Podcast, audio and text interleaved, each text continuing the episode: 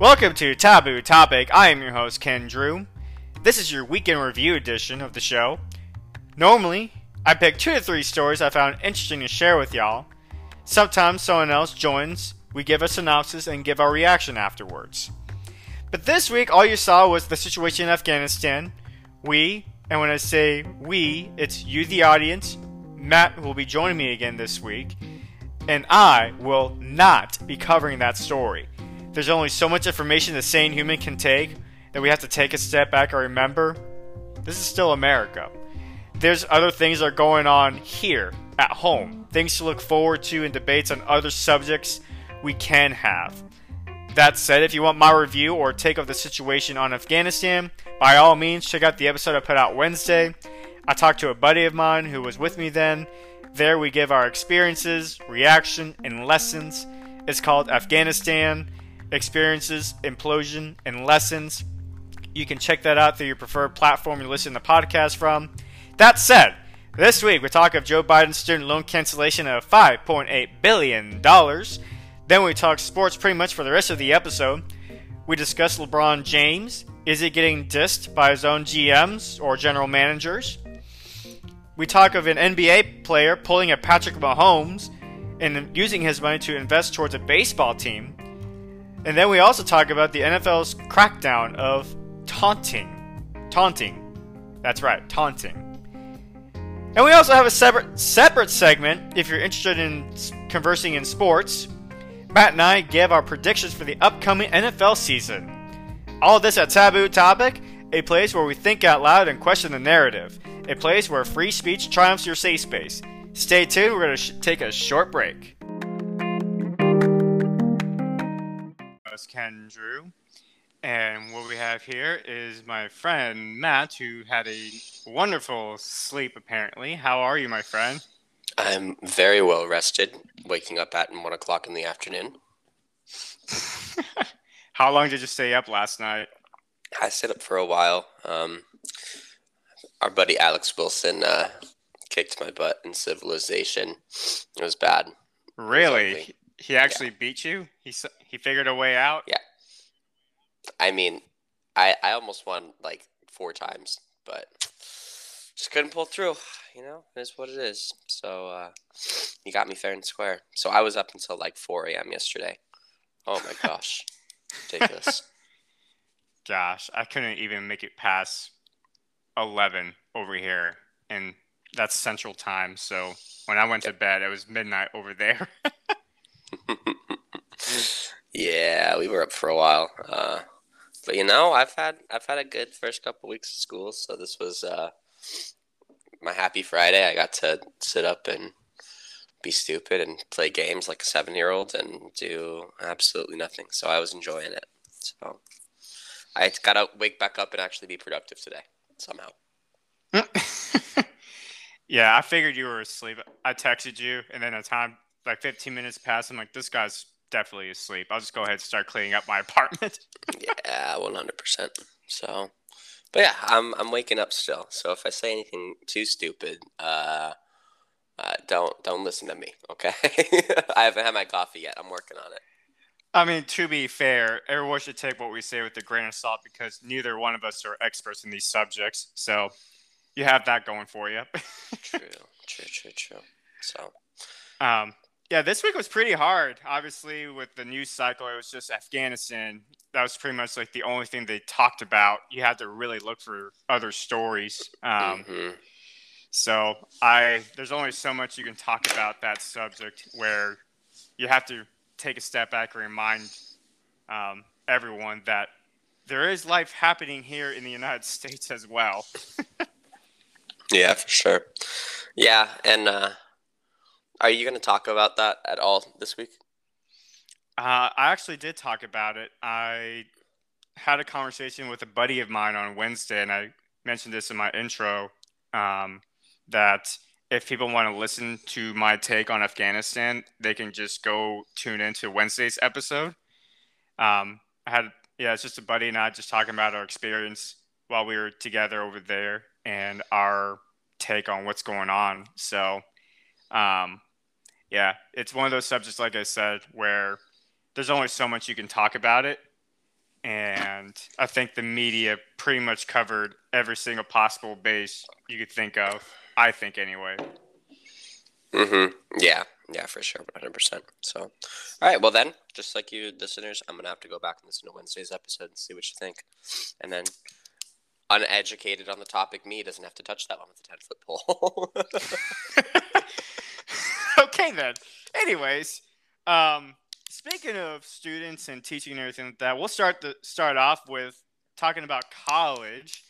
Um, what you may call it, the administration uh, this week canceled student loan debt up to 5.8 billion dollars.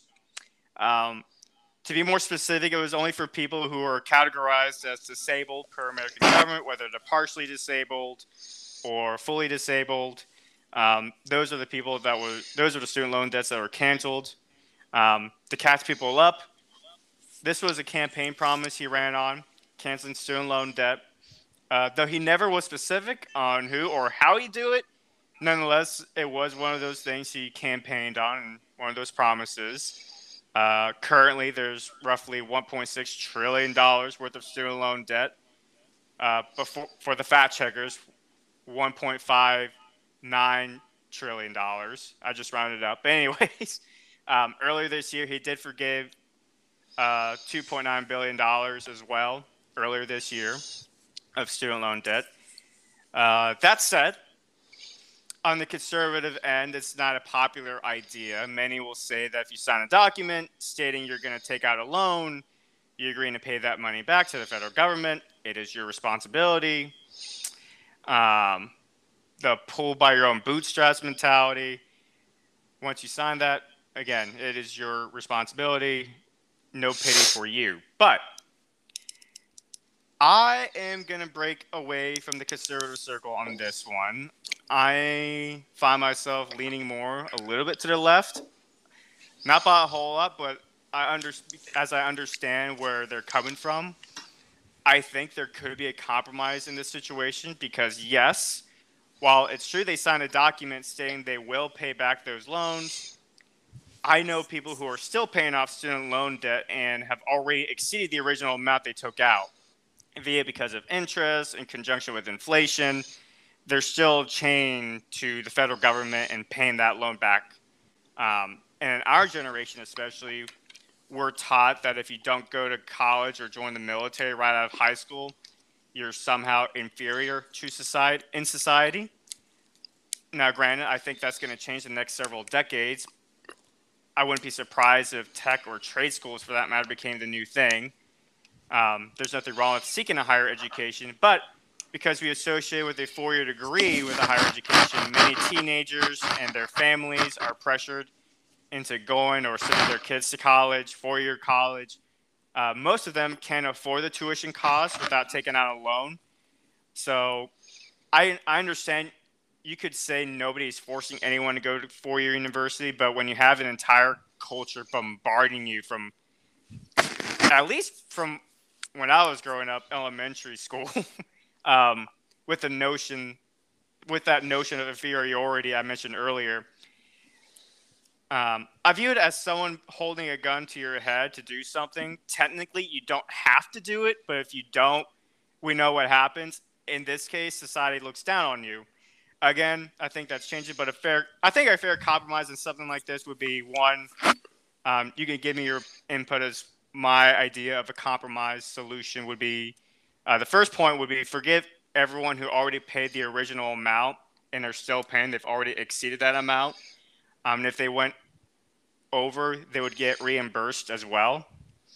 Um, cancel interest rate for the student loans with a 10 year gap. So while you're in university, you don't have to worry about paying any interest until if you still haven't paid off your student loans after 10 years then interest will start hitting you. But even then, place a cap on the interest rate so um, they don't what you may call it. They don't go too wild with it. I think there's some kind of like limitations. Um, I think missing that payment after the t- student missing that payment afterwards, I think the punishment of a crappier credit score is good enough. Um, and then grandfather those already in the student loan program or about to enter some form of higher education where they'll be required to take a loan out, then transition within the next five to 10 years to giving the loan back to the banks and, and the student loan program, federal student loan program that will force campuses to reevaluate their tuition costs and perhaps bring the prices down to a realistic one.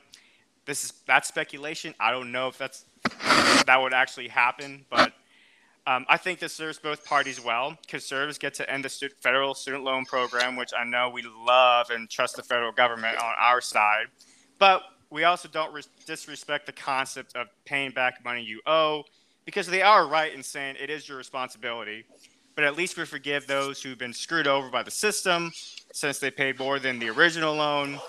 Um, I'll give the floor to you on this one now, but I know you're more familiar with this topic than I am as you went to college and you also took federal student loans out. So I'm sure this hits home to you closer than for me. So go ahead. Um, yeah, well, you know, I, I haven't watched Fox News in a very long time, but I'm going to make a safe assumption that if you turn on Fox and you start listening to the story about them canceling student debt, a lot of the anchors and analysis are going to skip over the fact that he's only doing this for people who are considered severely disabled. Um, and from what I read with this program, um, he's he's not actually changing anything. Like, if you are considered severely disabled, you could get your student loans forgived anyways. But the difference was that you had to go through a strenuous process, um, and you had to prove to the federal government that you were in under, like under the poverty line for more than three years, um, which makes sense to me. But again, what Joe Biden's done with canceling five point eight million dollars of student loan debt is not actually doing anything that the uh, the federal government wouldn't do already right? If you were considered severely disabled, there still was a path for you to get your student loans canceled. Because again, those people are unable to pay, right? If they're unable to work and unable to make their money back, then there's no point in charging them interest in debts that they'll never be able to pay back anyways because they can't work. So I think that makes sense to me. Um, I understand that. Um, with uh, your interest uh, cap, 10 year cap, I think that's a great idea. Um, right? We want to encourage young people to go to college, to get an education, to try to do what they're passionate about in this country, but also to do something that's going to add real value. Right? Uh, go into the STEM field, get an engineering degree. Uh, we want to see more people do that. Um, so I think putting a cap on your loans makes a lot of sense. Because uh, again, if someone's really trying to do what they're passionate about, make a a company, start a like do something entrepreneurial, and uh, you're charging them an obscene amount of money monthly. How on earth are they ever going to be able to afford to start their own business? You know, it, it doesn't make sense. The whole purpose of going to college is being able to put your foot down and do what you want with the rest of your life. So um, that's how I look at that. But yeah, I agree. Like we can't just let everyone go to college for free and not pay some sort of loan back and not understand that their education has a value to it, right? Um, mm-hmm.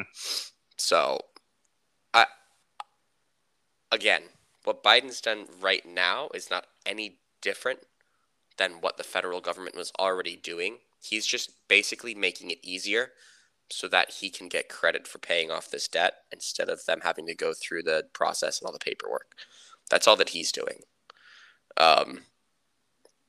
So. So what do you know about the? So what do you know about the? Stu- yeah, I was going to say, what do you know about the student loan program and like it how it could screw people over, um, and how people end up paying more than the original takeout? Like, how does that happen exactly? Am well, I on the dot? Am I close, or what's going on? I mean, yeah. So, like, okay, for example, um, when I graduated, uh, I obviously didn't have a job right out of college. Like first day I graduated, I didn't have a job uh, yet. Um, and so I was working in a restaurant. Um, I was making a decent amount of money, but not good money. And um, I got my first interview. I was excited. super happy to go and interview for this school. It's exactly what I wanted to do. It's exactly the school I wanted to work for. And um, I didn't get the job. And so I thought to myself, and I looked at the $20,000 of debt that I had just run up, and I thought, oh crap, how am I going to pay this? Because if I didn't get this job, it's going to be hard for me to get a lot of the other jobs. You know, like I already knew people in the job. I was like highly recommended for the job. Like everything lined up. I should have been getting the job, and I didn't. And so I was like, oh my god, I can only picture what it feels like to be someone else who graduates, has worked really hard for the last four years to get themselves to where they want to be, uh, and to get the degree. And then if there's not a job for you at the end of those four years, then yeah, you're kind of screwed. Like you're you're not going to be able to pay uh, minimum payments on your loans, and it's gonna end up uh, accumulating. And on top of that, too, if you do pay minimum payments on your loans, they do not go down. The reason it's a minimum payment is because your loan is going to sit and be the same exact amount, right? If you pay a hundred bucks, which is your minimum payment for your loan, and you have ten thousand dollars in debt, when you're done paying that hundred dollars, you will have ten thousand dollars in debt. And if you make another minimum minimum payment, you're going to have ten thousand dollars in debt. It doesn't go down. You have to overpay your loans if you want them to go down, and just a lot of people wow. can't afford that, and a lot of people don't understand that too. So wait, wait, wait, wait. So you, so I could pay the bare minimum, and it doesn't make a dent in the amount I owe. No, no. For m- most people, you can if you're paying the bare minimum, uh, like the required amount in order for your credit score to not get dinged, uh, it's not going to make a dent in what you owe. You will still owe the same amount when you're done. And most people do not understand that. They just keep paying the minimum amount for years and years, and they look and they say, "Oh my God, I'm 30 and I still have twenty thousand dollars in student debt. How did this happen?" So, I mean, that's that's jacked up. I mean, yeah, that's something I think we should look into then, because if you pay a hundred dollars, you know, then it should be you owe now you owe you know nine thousand and nine hundred dollars instead of just ten thousand dollars. Well, yeah, but it's it's not like a uh, it's not like a mortgage loan, right? Where they put all of the interest up front. You pay off the interest first before you even start paying into the equity of the house and owning any of the house, right? It's not mm-hmm. like that. The interest accumulates over time. So if you put a ten year gap on it, like a ten year stop, sorry, I said gap, I meant cap. Uh, you put a ten year cap on it to where people can only rack up so much interest, then eventually, as long as they keep paying, they're going to be able to pay it off. But yeah, um, you know, wh- when you do take out a loan, you do have a four year grace period for your initial loan.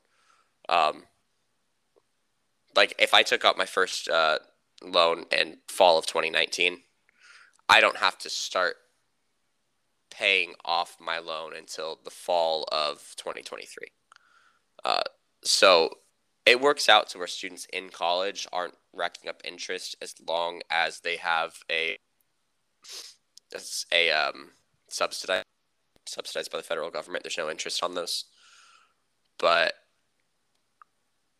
you know, for example, like I had a semester where I couldn't afford an unsub or no, I didn't qualify for an upsubs. My single mom making like fifty thousand dollars a year, uh, the federal government looked at that and said, "Oh no, you can you can afford this eight thousand dollars semester of college. yeah, we're not gonna we're not gonna help you. We're only gonna help you up to I think it was like four thousand dollars." Mm-hmm. And I mm-hmm. had uh, saved up money from working, but I still had an extra couple thousand dollars that I didn't have uh, money for. I couldn't pay for, and I had to pull out an unsubsidized loan in my sophomore year of college, and that one's been charging interest up until when all the interest rates got uh, frozen in coronavirus. Even while I'm in college and I'm not able to pay it back, it's they still charge you. Uh, they still charge you interest on it. Uh, so, you know, widening the gap of who qualifies for subsidized loans, I think, would be good. Uh, and the federal government subsidizing more of these loans for middle class families would be good. Um, but yeah, I mean, there's a lot of issues with this program. Again, I think if we're just talking about the news story, like Biden isn't doing anything different, mm-hmm. right? The 5.8 billion is uh, for the disabled. That, yeah, the disabled, right? So it's almost like a non-story that people want to make a story out of it. right? The left is going to report it because they want to make him look like a godsend. The right is going to report it because they want to make him look like the uh, disemboweler of capitalism. but you Yeah. know, uh, yeah, I mean, we've have a, we have a lot of conversations to have in this country, and I think that this could be an issue that is more partisan than people realize. I mean, I definitely think I think one of the reasons why I would agree more towards the liberal uh the liberals on this one is because obviously when conservatives talk about it, I've seen uh people talk about, you know, with my grandpa grandfather gave me twenty dollars, you know, lend me twenty dollars, he's expecting me to pay that twenty dollars back. Um one, that's talking about principle and they're not talking about interest. And then two, I mean, from what you just told me, the student loan program, if you pay, let's say grandpa asks you to pay $5 for the bare minimum, they don't take into consideration that if you pay the $5 only, you don't make a dent in the $20 that, that you originally owed. Um, so I definitely think the conservative side of anyway have overly simplified this issue. Mm-hmm. Um, and I another another thing too as well is that I am almost positive. I mean, we both agree that a lot of these tuition costs are way overpriced, um, and so I feel like a lot of these loans, if if the government actually took the time, or just us as a society took the time to like really evaluate, like, all right, this university is saying, you know, if you want to take this major, whatever, you have, it's worth twenty thousand dollars of tuition. If we actually took a step back and said, is it really worth twenty thousand dollars? Um, maybe it's actually worth ten thousand or five thousand. And if we actually t- did that, I think that'd be also another conversation we could look into in figuring out which kind of student loans may be worth forgiving. Um, because I think these universities are scamming a lot of these people who are they're taking advantage of a culture is telling them that a you have to go to a four-year university or join the military or else you're inferior to society. And two um, they're t- a lot of these people don't know like the ins and outs of the federal student loan program until afterwards. And when you're out of high school you're not thinking about those things. You're just you know you just want to get that education get it get that degree get it knocked out so you sign those papers. And you know they get taken advantage of. And in a sense i think it's immoral that they do that to an extent so that's how i look at it anyway um, Yeah. Yeah, I, I do think it's interesting. Um, like I've been watching the show Thirty Rock a lot lately with Tina Fey and Alec Baldwin, uh, and it's just it's cracking me up. It's great. Um, but um, he was uh, Alec Baldwin's like her boss, and he said something about like, oh, I think that you could be like you've got a lot of potential, and uh, I think like the only thing that's missing from you is that you're not good with money, and I want to fix that. And she said something like. I paid eighty thousand dollars for a theater degree from NYU. Bad with money's my middle name, you know, like, like, and um, it wasn't that exactly, but it was something to the effect of that. But yeah, it's like if someone really wants to get a theater degree, I think as a society, that's not an issue. Like, that's not something we be like, well, that's a bad degree. You shouldn't do that. But I think it's like we should really look at how much we're charging for this type of degree, you know, and like we should really be looking at okay. Uh, how can we reasonably charge someone forty thousand dollars to get an arts degree where there's very little promise for actual employment? They can make their Mhm. own job, right? They can be passionate and you know create their own business and demand if they want. But to actually be employed, it's going to be very difficult. How can Mhm. we reasonably charge that amount for this degree and then go ahead and charge the same exact amount for an engineering degree or a STEM degree? You know, right.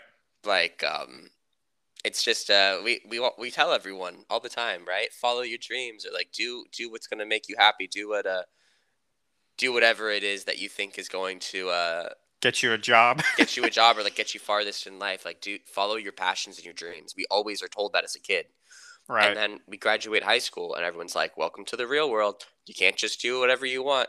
We all have to pay bills. And it's like hold on hold on. You told me over and over again growing up my entire life that i could do whatever i was passionate about. And now i have to take this unforgiving loan that i'll never be able to pay back in order to do that. Like it doesn't make sense you know? It, it doesn't add up. Yeah, I agree. Um, definitely. Um, I guess before we go on to your story, what do you think about just kind of ending the student federal student loan program, kind of giving that power back to the banks, kind of phasing that back to the banks within a five ten year span? Yeah, I think it's interesting, and um, I I think there's there's one thing that you told me about not that long ago, um, and it made a lot of sense to me, and I was like, wow, I never really thought about it like this, but you know, let's say the government is subsidizing these loans because you know they are whatever. Uh, the government subsidizing these loans. If you're in the shoes of the university, why would you not look at your tuition prices and go, oh, okay, if people are going to get $8,000 of free money, then that means I should be able to charge them the extra $1,000 in their pocket. So I'm going to raise this semester's tuition to $9,000. Mm-hmm. And so then people say, oh, I don't have the money for it. Hey, Gov, I need more money. So they raise their subsidized loan limit to $9,000. And if you're at a university, you can go, oh, that person still has another thousand bucks that they saved up in their pocket. So now I can charge $10,000 for tuition, right? There's no incentive for them to drop tuition prices if the government keeps subsidizing loans. Um, so I think that um, there has to be something the government does in order to put tuition prices in check and giving out more subsidized loans is not the correct solution. Uh, it's just going to pile up more debt for everyone. But um, there is a solution somewhere. I do not know what it is. I've not found it out, but I think the number one thing is that we have to first get tuition prices in check before we do anything else. Yeah, at least reevaluate like how many, you know, the tuition costs, which schools or which programs is it really worth forty thousand dollars? Is it actually worth five thousand, etc. Yeah. Um, and before we move on, I have I have something I wanted to throw out there. A little anecdote. Sure. Um, so I uh, I'm talking to uh, I teach TV production. Okay. So we make videos, we do video class. I got an arts degree, basically multimedia production. You know, I paid the same amount as an engineer, and you know, I'm doing what I want to do. That's fine. You know, I found a good job with what I did, so it worked out for me. Uh, mm-hmm. But the TV production teacher at another local high school um, has a law degree, could go and be a lawyer right now, and she's teaching TV production. And I'm talking to her. I'm like, so why do you do that? I don't understand. Like, you could be making so much more money somewhere else. And she said, well, I can go make more money at a law firm, or I can teach TV production for 10 years and then my student loans will be paid off. And it's more profitable for her to work as a teacher for 10 years and get her loans paid off instead of actually using what she went and got her degree for and making that money. It's more profitable for her to work as a teacher for 10 years, pay off her obscene amount of student loans, and then hopefully go back and try to get into the law field.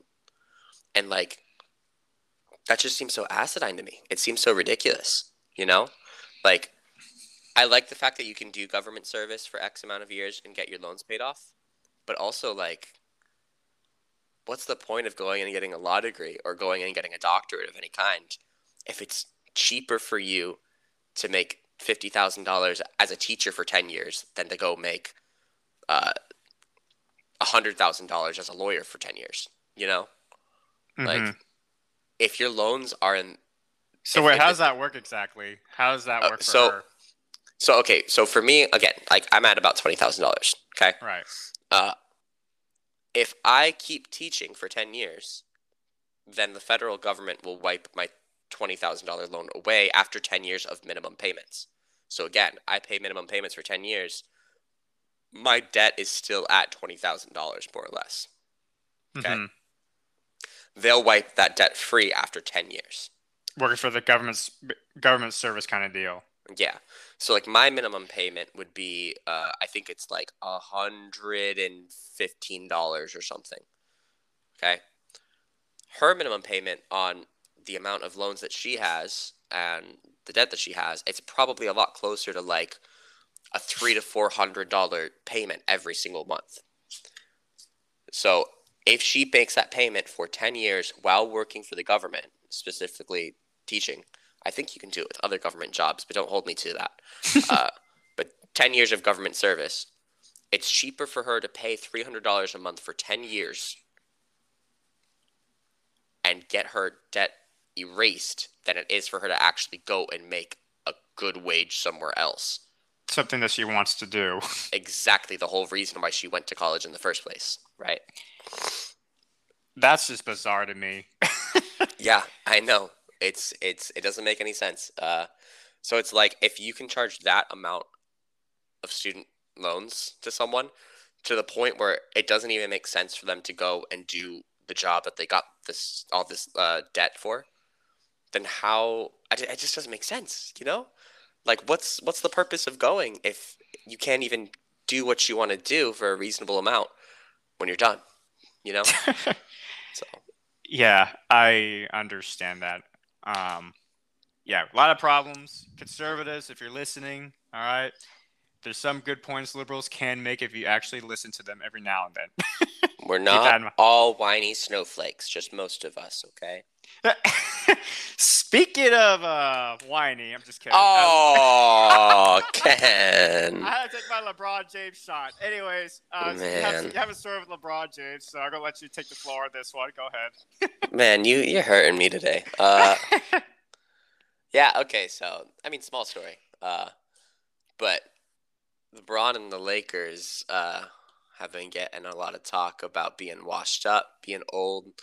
I think by age they have the, the highest average age in the NBA. I think their average age was like 32 or something, uh, which is pretty old for an NBA team. Yeah. But um, yeah, so Disney does a yearly survey through ESPN of all the GMs in the league. And uh, this year, I think, was the first survey in 14, 13 seasons that there was not a single GM that said LeBron James was the best player in the league. And uh, man, I just feel like if you keep poking the bear and you keep uh, irritating him and telling him he can't do it, I feel like this year he's just going to come back and he's going to do it. Now, did they tell you why? Did they say why he didn't get a single vote? I think a lot of it is the fact that he's getting as old as he is.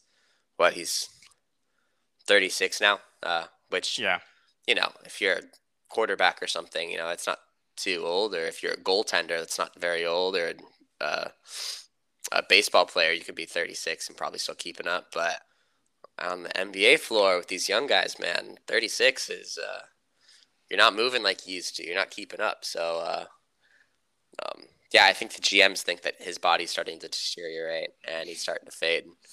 But well, correct me if I'm wrong. Didn't he get hurt last year?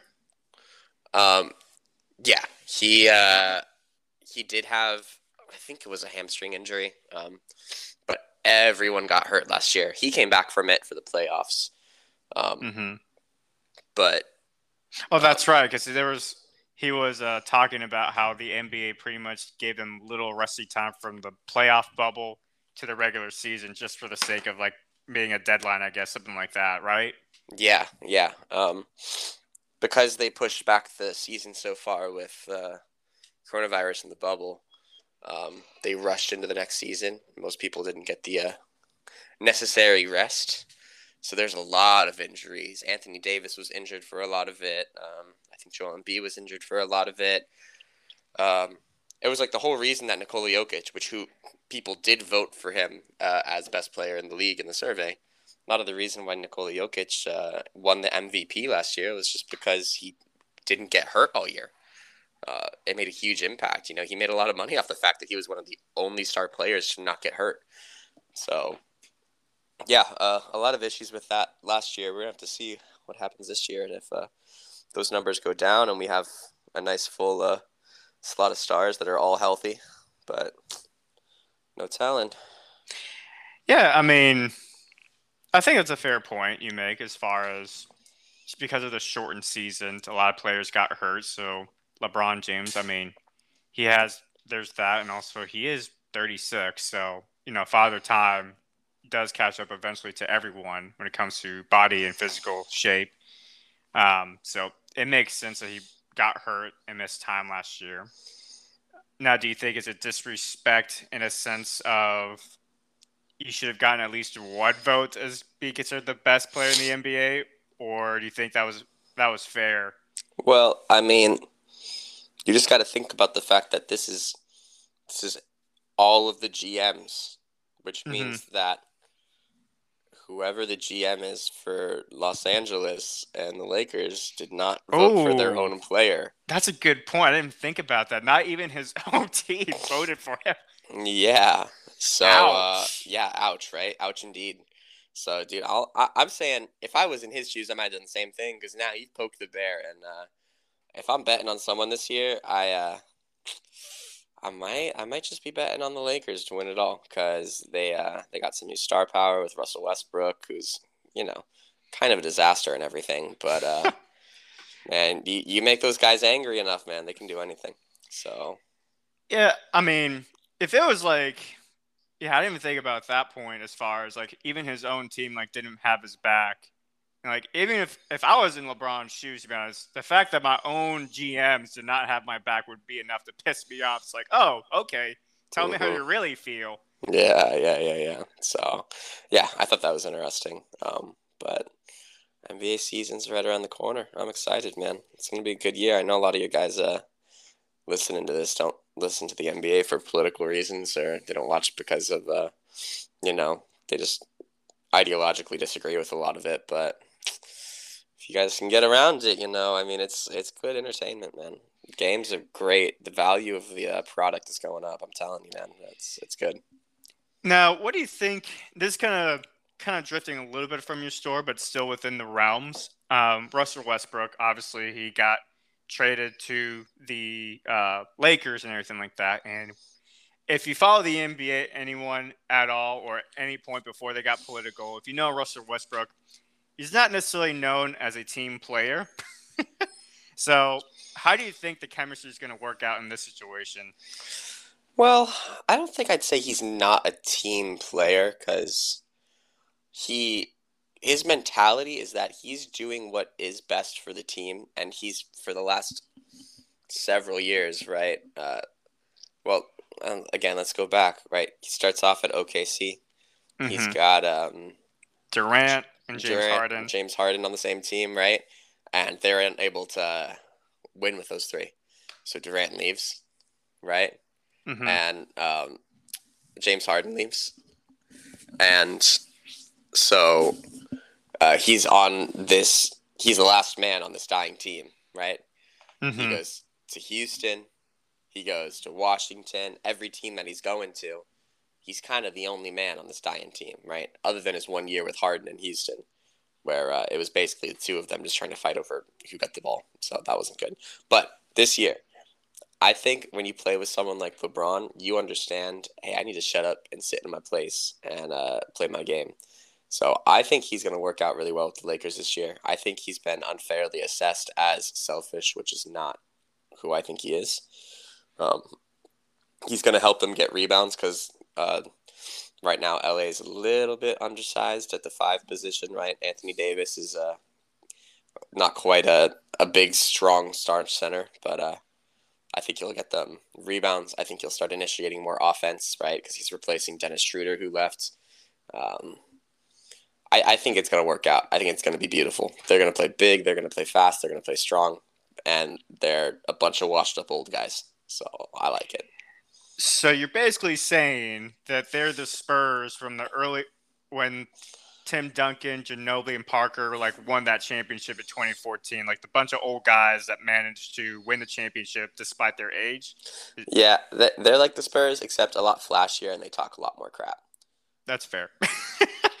um, yeah, I think, and you can give me your take on this.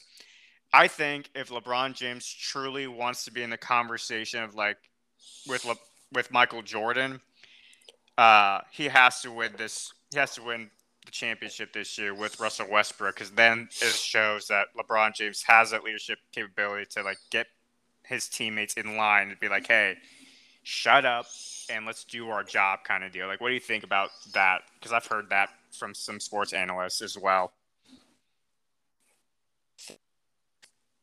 the fact that we even just had this conversation where we say in order for him to be in the conversation with Michael Jordan, he has to X, Y, or Z. right then you just put him in the same conversation as Michael Jordan, right there. You know, like you you're already going out of your way to do it. So I know, I'll as a huge I'm a huge LeBron fan. Uh, I'll be the first to admit I don't think that he is the greatness that Michael Jordan was. Uh, I don't know if we'll ever see someone quite as great as the greatness of Michael Jordan, but um, do you think you he has that drive though? I think he has a drive, one hundred percent. I mean, you can't you can't look at him going to how many finals in a row and how he's had how many playoff berths on teams where it was just him putting it on his back. You know, like like you can't look at all of what he's done already and say, oh well, he missed this one year of the playoffs and with Russell Westbrook, so he doesn't have the drive. You know, you can't you can't just look at one year and say that oh well here it is. You know, it, it doesn't make sense. You look at his resume and yeah, he's got the drive for sure. He might not have the same record finishing in the finals and everything, uh, and there's a multitude of reasons for that.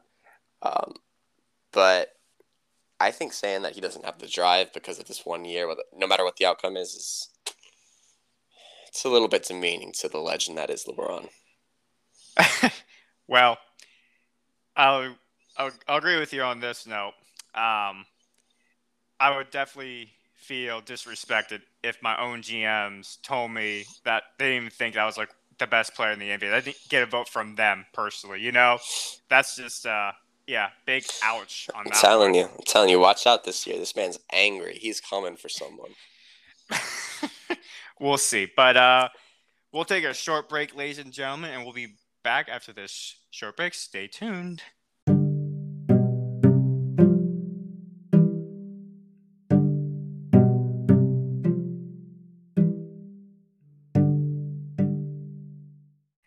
And this is my friend Matt, who came back from saying hi to his mom.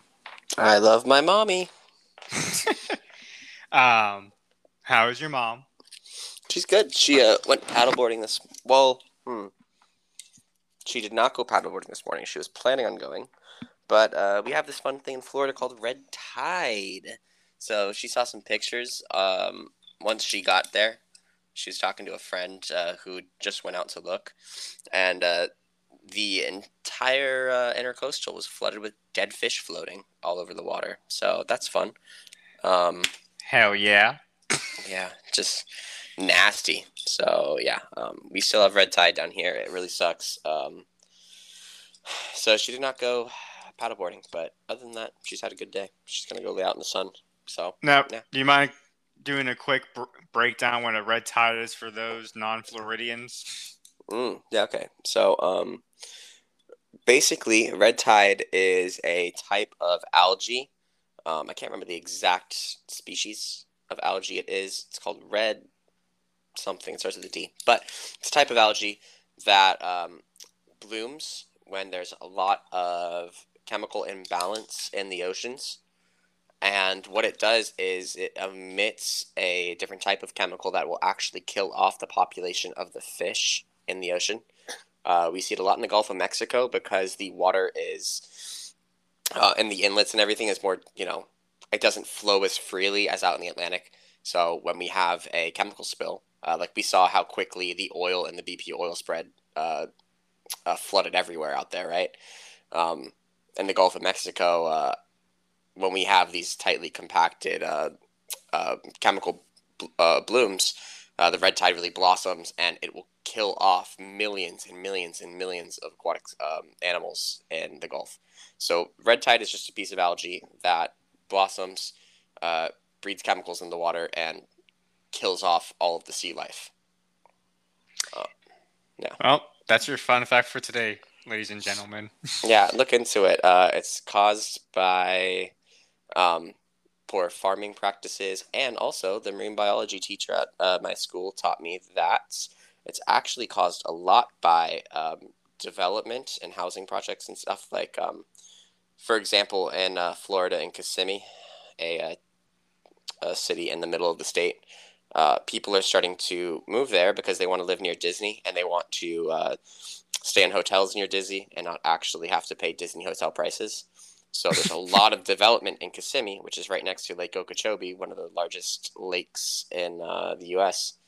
and all of the runoff from the development in Kissimmee and the septic and the sewage and the um, everything that comes with development is running off into Lake Okeechobee, along with all the farming and everything in the middle of the state, and that's what's causing all the red tide. So, fun fact: look it up. It's uh, it's really bad. It's awful for the environment, and as a Floridian, it'd be cool if we uh, could do something to stop it. Speaking of Florida, guess what? This is like my this is my last weekend in Texas, and by this time next week, I'll probably be in Florida. So, fun fact as well for you. Yeah. Yep. Heck yeah, dude. Just uh, and I went to a birthday party yesterday at a lake, and you mentioned lakes. That's why I'm talking about this randomly before we get into the next topic. Um, I was pretty pressured to jump into the lake, even though I had no swim trunks or anything like that. I came in my jeans and my t-shirt, and I took my phone out, my wallet and stuff. Like basically anything that would like I did not want ruined once I jumped in. I actually jumped in for the first time in my life with my jeans on, so I had a good time.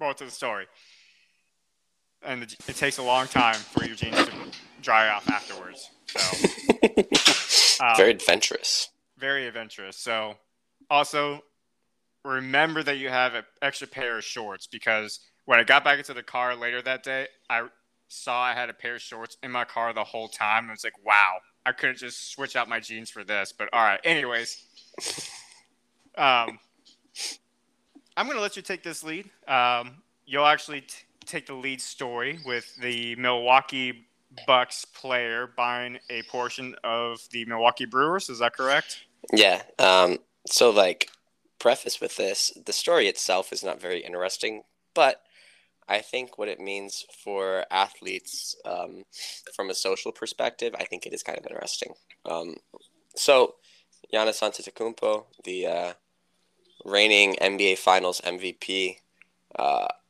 is beloved in Milwaukee, and he's now part owner in the Brewers.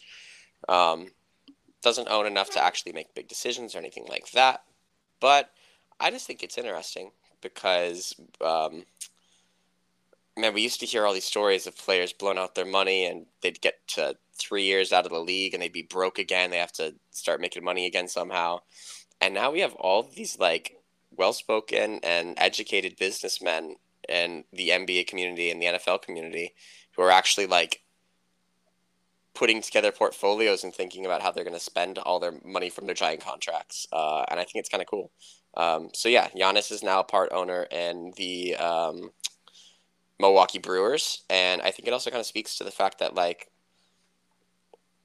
MLB franchises are not the dying uh, breed that everyone kind of thinks they are. I think they're actually going to start coming back. I think baseball is going to start making a recovery with this generation. So yeah, I think to kind of add to your point real quick, um, obviously I look at it from two aspects, and I guess you brought up an interesting point about the baseball making a comeback, which I'll bring that up in a little bit. But I think about the financial aspect of it, which we both know how much I love finances, talking about finances, and I think this is a great, uh, a great message for not only for millennials and Generation Zers, because he's basically our age more or less, um, that you don't have to just because you make you know a bunch of money or whatever you can it means you have to spend money on boats and hoes and OnlyFans, you know. um, I, am I'm so happy you know what OnlyFans is. I wasn't sure. That's awesome. I'm Good for you, I, Ken. listen, I know I'm not. I don't live under a rock. All right, I know what it is. Anyways, man, um, that should have been the story we talk about because you heard about OnlyFans now uh, banning all pornographic content. Yeah. I heard about Whoa. that, but we did not touch on that. we can talk about that next week, maybe. But anyways, uh, what should we call it? Uh, yeah. So it sends a good message for our generation that you know you don't have to spend money on that stuff. You can actually be smart with your money and let your money work for you also from a minority person perspective it also sends a good message because a lot of people in our communities um, were not really taught financial education I was lucky enough because I lived in a suburban neighborhood, predominantly white, um, that you know they offer that class, and I took the class, and it's benefited me since. And so I know stuff like the IRA and you know how to invest in the stock market. Um, so I, I think it sends a good message for people in the community that just be, it's not necessarily sports or nothing. You can get into other fields as well, such as the corporation world. Um, and like I said a moment ago, as far as you know, you can just be smart with your money. Doesn't you don't necessarily have to spend on stupid stuff. And also, good for him in a sense. Now he's pretty much set for life. Um, so even if he does blow like all his money just from the NBA per- alone, he has that steady source of income coming in from the MLB, which I want to add the anecdote to what you just said as far as MLB making a comeback. We actually were talking about this earlier this week about how we thought both thought that was going to happen because of the NFL and how many parents are pulling kids back from playing football, uh, tackle football in particular. And so I would not be surprised, at least within the next couple generations, where baseball became America's favorite pastime again um, as a result of people being more aware of the consequences of kids and people in general playing tackle football.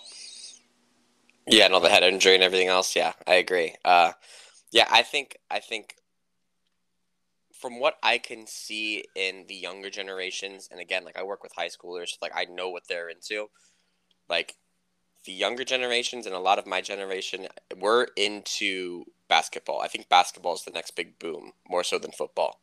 I think especially if you, kids start getting pulled out of football, uh, basketball is going to be the next sport in the U.S. that really blows up and is kind of the big thing. Uh, but I think baseball's right behind it, and I think there's a lot of reasons for that. And I think one of the number one is that we have all this information on head injury and CTE, and the fact that NFL players are having these late life issues and all of these mental health issues, and they're having uh, degenerative brain diseases. So it's like, as a parent, how do you sit back and say, yes, my kid can play this sport when I know that there's a pretty good chance that if they keep playing the sport for the rest of their life, that they're going to have brain injuries and that they're going to have late uh, late in life issues. You know, so um, I think that's a big thing. Um, but yeah, I think that an NBA player buying stock in an MLB team uh, definitely shows that you know these NBA players are not the same uh, players that we used to have, right? Um, I've been listening to stories about Len Bias. Do You know who Len Bias is, Ken? Uh, don't think so. So, stay away from political comments or anything else. Len Bias is a basketball player uh, who went to the University of Maryland, was one of the best college basketball players in history. Uh, in the 1981 draft, he gets selected second overall by the Boston Celtics, and on draft night, he dies from a cocaine overdose. Hmm. So, I've been listening to stories from that, uh, from a podcast I've been listening to. Um, but all of these older NBA players, they get into the league, they make more money than they've ever seen before, and a lot of them become addicted to drugs and to sex and to partying and to doing all these things that they've never been had access to before. And like it's really nice to see someone like Giannis who comes from poverty, comes from nothing in Greece, had to try to work on the streets at 16 just to feed his family. Uh, he comes from nothing in Greece. He makes all of this money. He becomes one of the most beloved players in the NBA and he actually takes his money and he does something to buy into the community that he's been playing for. You know, like I just think that's a really great story. I think it's really special, um, and I think he is a unbelievably special human being. So, how does that connect to the story? Where are you going with it? Wait, because we're talking about Giannis buying into the Brewers. Right? Oh, I see. Okay, yeah, I'm, I'm connecting the dots now. Okay, sorry, it took me a while to connect the dots. All right. yeah, yeah. No, I get it. Um, yeah, and I think for the black community in particular, it's good for them to see a black man um, actually get involved in the corporate corporate world. Uh, I know that's something they talk about a lot. Just not seeing a lot of uh, people, in particular black men, uh, representing the corporate world, the business world. The only time you ever see someone, a multimillionaire, for example, uh, in that community is either they're an athlete or they're an entertainer. Which, yeah, I understand. Like he is technically he is he did get to this position through athletics, but it shows that you don't just have to have interest in sports only. You can have different interests as well. And I think that's also another difference between our generation and the previous generations, like the Michael Jordan era, uh, where they would just focus on one thing and that's it. That was the end all to all things. And now, I mean, you have like people like Cam Newton. Like, yes, he's a player, he's a NFL player, but he has his own YouTube channel too as well, and that's his other source of income. But he has that interest. And Patrick Mahomes, he also has interest in baseball, and he bought, you know, a portion of the Kansas City Royals last year. What he, you know his that contract? He got he got drafted in the MLB. With the Royals, right? yeah, yeah, yeah, crazy, right? So yeah, it's such a wild. Uh, it's definitely a sign that athletes are, you know, and I think it's a good thing. I think it's good that players are thinking outside the box and realize that there's more to life than just playing sports and competition um, amongst each other. So I think it's a good thing. Um, so now the question is, if we start viewing athletes of all kinds, not just as athletes, but as, you know, actual like members of the business world, do they still get the same amount of respect on the social aspect? Because I know a lot of athletes don't get that respect socially, where they voice their opinions, whether they be right or wrong, and they don't get the same amount of respect and command as politicians and um, uh, activists. I would say, I think overall, whether it's politicians or athletes, I think we've put them on a pedestal. I think because we've done that, we've hold them to these ridiculously high standards to where they can't meet, and we forget that they're human. And mm-hmm. with those opinions that they may share that we disagree or agree with, um, even our own opinions that we're expressing right now, we forget that it's still flawed. There's things that we, everyone could poke at our points of views all day long, and as a result, I think people who I don't want to say disrespect the athletes or anything like that, but I think they're coming from a place where they grew up with the concept like, oh, athletes, they're supposed to be like, they're supposed to exemplify what it means to be a good person in society, etc. And as soon as they disagree with something, then suddenly all hell breaks loose. Oh, you're a terrible person. Oh, you know, mm-hmm. this and that. And that goes both ways as far as both liberals and conservatives. I mean, look how the liberal media treated Tim Tebow um, with his when he was open about his faith. Yeah, yeah, I, I, you're not wrong about that. And so I think it's important to, I think we have to like reevaluate and stop putting so much pressure on these athletes to be like this superhuman, basically, where they can't do anything wrong and they have there's no room for disagreement with them. Mm-hmm. Um, and that goes with politicians as well, in a sense of they shouldn't be put on a pedestal. um, they're immune to doing and saying stupid things. I mean, everyone is, and I think with the athletes getting involved in the corporate corporate world, I think we sh- should remember that at the end of the day, they're human. You know, they they're not gonna know all the answers to the world's problems, and they're doing the best they can from what they know from their education. Yeah, yeah. All right, all right. I'm gonna I'm gonna save this recording, and um, I'm gonna play it next time you make fun of LeBron. All right, I'll make sure. I mean, we can still make. We give him a break, Ken. Give him a break. you can judge him, but give him a break. oh, that was a that was a fun shot. that was a fun shot. Anyways, all right, so speaking of athletes and sports, we're talking a lot about sports today, guys. Um, like I said earlier, I didn't want to get too. Afghanistan is pretty much like the main thing that was on the news cycle 24 7. So I wanted to really try to find something new. But And and when you have a situation as sad as that one, it's like we, we gotta find something that you can smile about at the end of the week. So thank you for not making me talk about Afghanistan because man, it's a tough. It's just a tough one. It's a tough one. So I mean, talk to me about it. it's a real sour topic for me. yeah, true for real. Yeah. Thank you Um, for your service, by the way.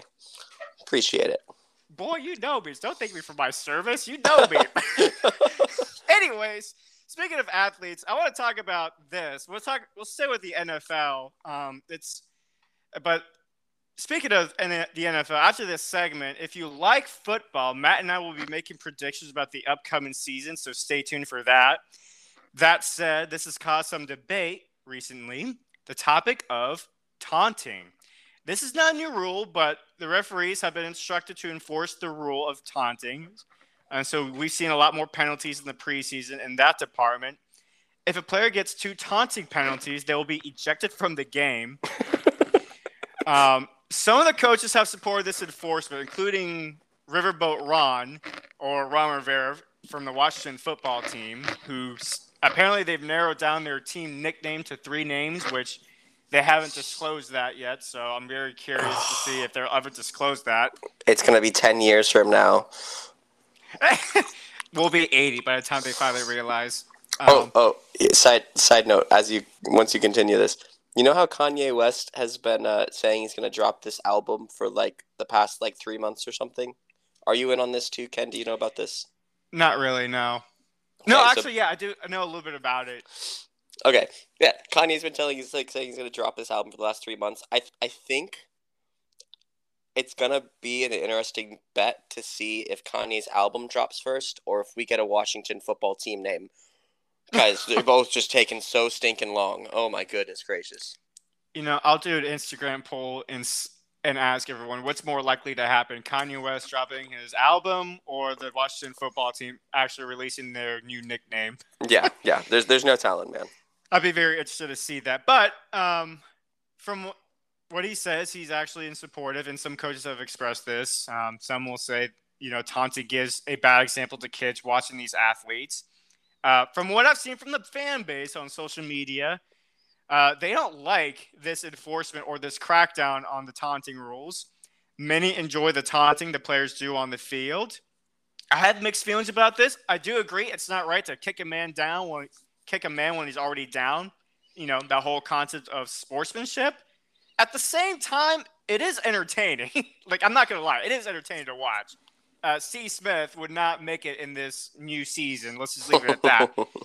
Um, now, you know, Matt, part of me does think as well the general population, uh, the general population thinks is okay, taunting is okay because of social media. Uh, social media has basically normalized gloating, so when they see a player do that, we become immune to it. At the same time, it also motivates. It can motivate a player who we're being taunted at to do better. Um, and it's somewhat insulting that you're taking pity on them.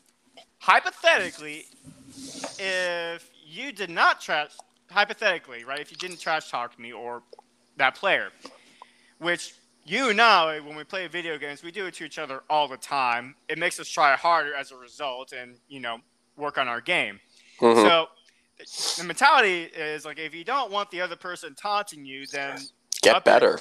yeah, up your game, up your Yeah. game. Yeah. At the same time, I think it is a healthy debate, you know, where we should cross the line. The NFL says you can get excited about a play, but you just can't do it towards the opposing team or player. What do you think?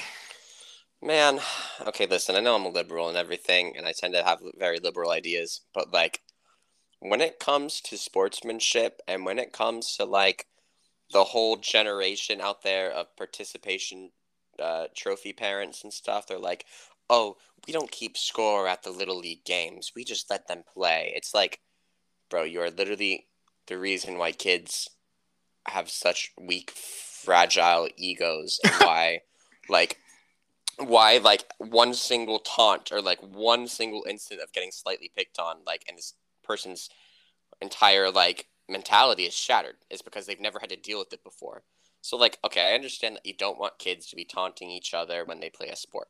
That makes sense. These are grown men. These are grown men doing something that they do for a job. Like, for example, Draymond Green and the NBA, he gets paid because he is a mental nightmare to other players. He psychs out the other players. He is the biggest trash talker in the NBA, and his team benefits from it. There is actual legitimate hard benefit from him trash talking other players and getting in their head.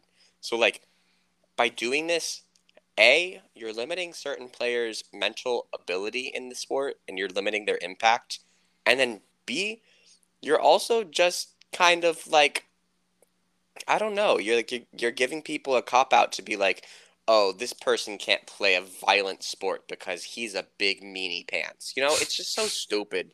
It's so stupid. Like, if you're doing something that is like heinously offensive taunting, then yeah, obviously that we need to have a rule against that. But they they can't like make a small joke or gesture like that's how these people get fans like that, that this is why people watch the sport it's a business of entertainment right if they're taunting and it's entertaining, yeah, I'm gonna watch that highlight over and over again and laugh at it. You know, like like it doesn't make sense from a business point of view from the NFL at all. And yeah, God. Last thing is the fact is like, dude, as the NFL, I like like we already talked about, you have so many issues with CTE, traumatic head injuries, and the medical field jumping down your throat about football is not safe for people to play. And the big point of emphasis that you're going to come out with this season is the taunting rules. Like, yeah, okay, mental health is important, but like, nobody's having mental health breakdowns because no one in the NFL is having mental health breakdowns because they're being slightly taunted. You know, like, it's just, oh, it's so acidine. I don't understand it. Yeah, and I think well, first and foremost, like the way I also think about this as well, when it comes to just trash talk or taunting in general, like, is it really taunting like what they do, or is just talking trash? You know, um, and also it limits the players to be their authentic self to an extent. Yeah, true. I mean, if they're just trash talkers, I mean, and they like to get in your face, then you know that's just who they are. that's that's part of their game too. You know, like that's that's how they, they win they like to get in people's heads, and it's in football like any other sport. Like there's a mental aspect to the game as well, where they'll try to get under your skin, and it's up to you to show whether or not you have that mental strength and not let it under your, not let it get under your skin. Mm-hmm. So in a sense, it's kind of taken that away as well, from my perspective. Um, but also, I would say that what you may call it. Yeah, I agree with you with it kind of feeds into like the trophy. Everyone gets a trophy, like butt hurt feelings and everything like that. But how many of the players were actually consulted about this rule? like how many were actually thinking like, man, if we're gonna come up with a new rule that's beneficial to the NFL, let's actually enforce these taunting rules because our feelings are being hurt right now. Like how many players actually, how many pe- players' feelings are actually being hurt as a result of this. Yeah, for uh, for it being the most conservative sports league in the USA, they that that was a very very liberal rule that they just dropped with the taunting rule. You know, like just ugh, annoying. Yeah, I mean it's not a new rule; they're just enforcing it apparently. But yeah, yeah, exactly. Even then, I mean, gosh, yeah, I don't.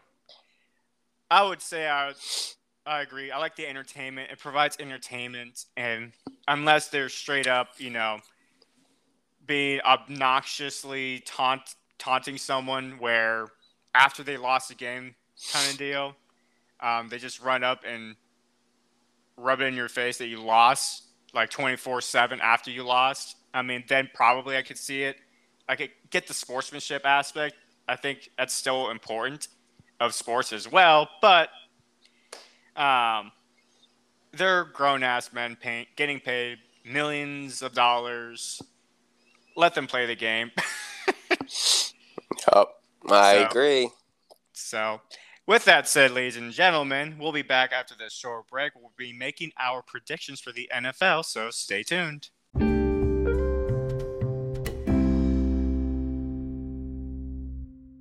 I'm your host, Ken Drew, with my trusted sidekick, Matthew C. How are you? I'm doing a okay. I'm ready to go. All right. Well, for this segment, we're going to do things a little bit different this week. We're going to take a break from exchanging stories, and we're just going to go ahead and talk some sports. So, if you're not into that, you can go ahead and sign. But uh, we're going to talk about the NFL.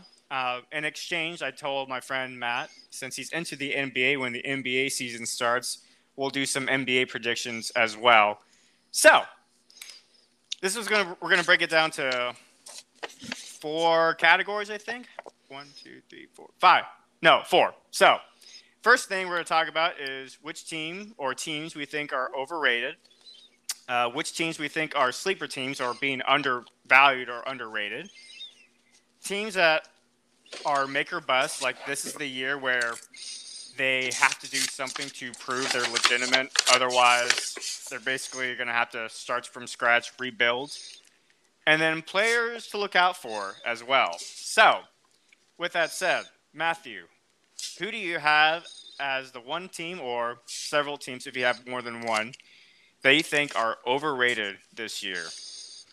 Um, okay. Well, here's a few things first. Okay when we said NFL predictions, I wrote down some like hard this will happen on this date predictions. So we can do that later. But if I have to think about overrated teams right now, uh, the very first one that comes to my mind is the Rams. 100%. It's the Rams. Uh, I know everyone is still on this Sean McVay's a genius thing, but we haven't really seen that in a long time. And he straight up got outcoached by Belichick when the uh, Patriots beat them in the Super Bowl. Um, and that was the last shining moment of brilliance that we've seen from Sean McVay. It's been real rough sailing since then.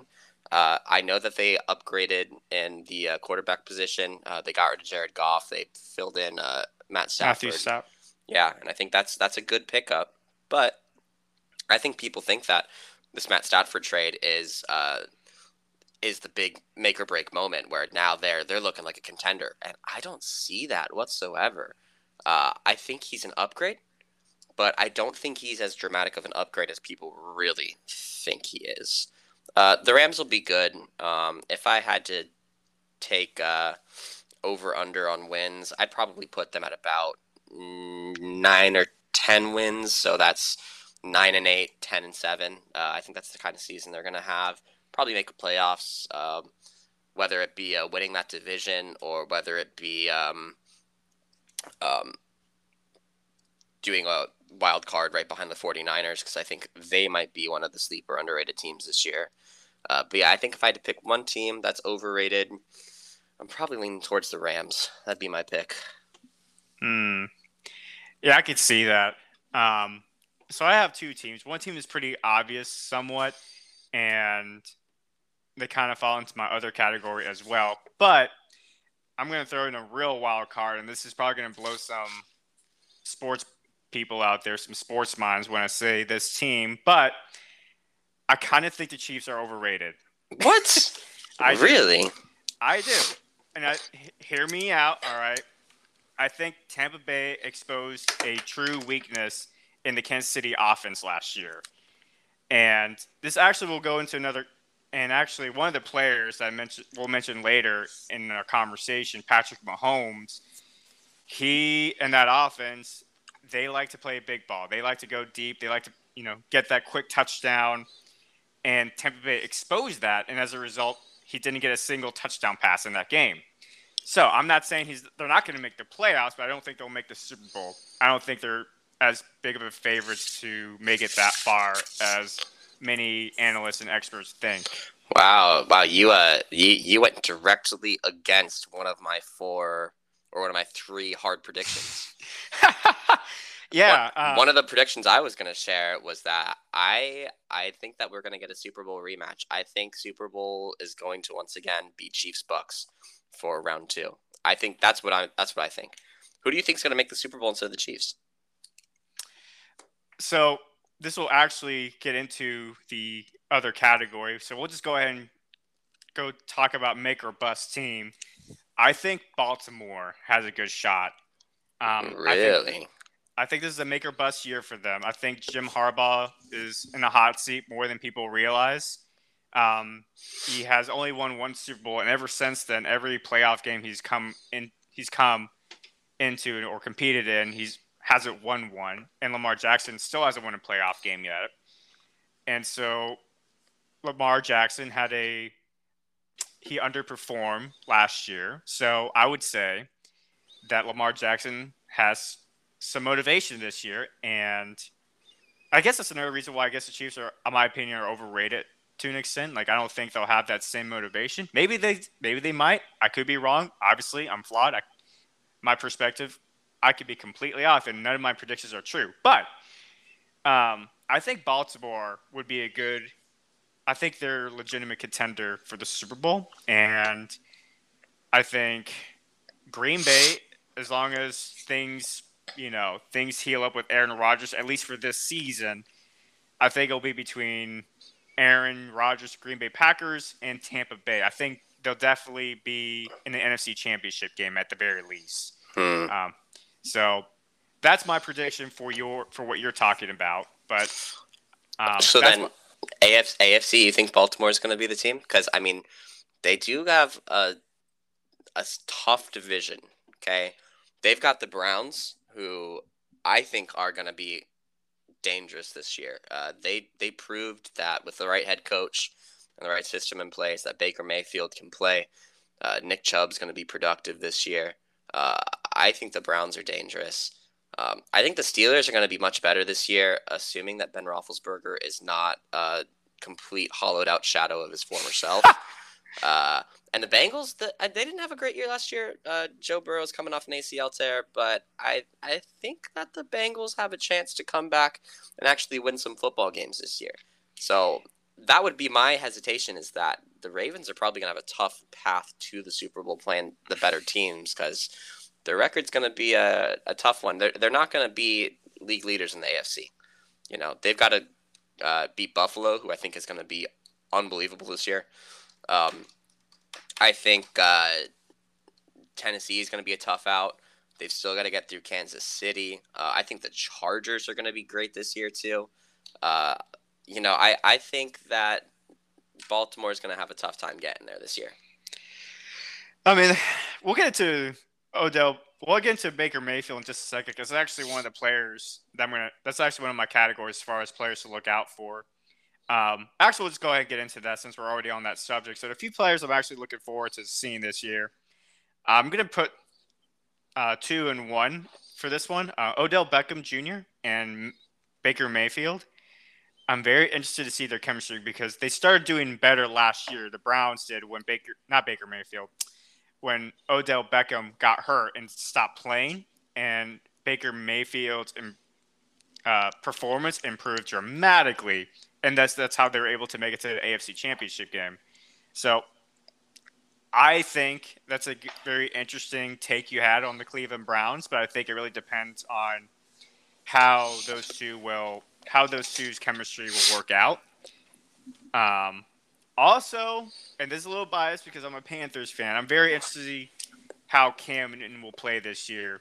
Uh, this is pretty much like his make or break year as far as can he still play at a high level and be a starter in the NFL. Um, especially that he has that quarterback competition that with Mac Jones that the Patriots drafted in the first round, he's gonna pretty much fight for to keep his job at this point.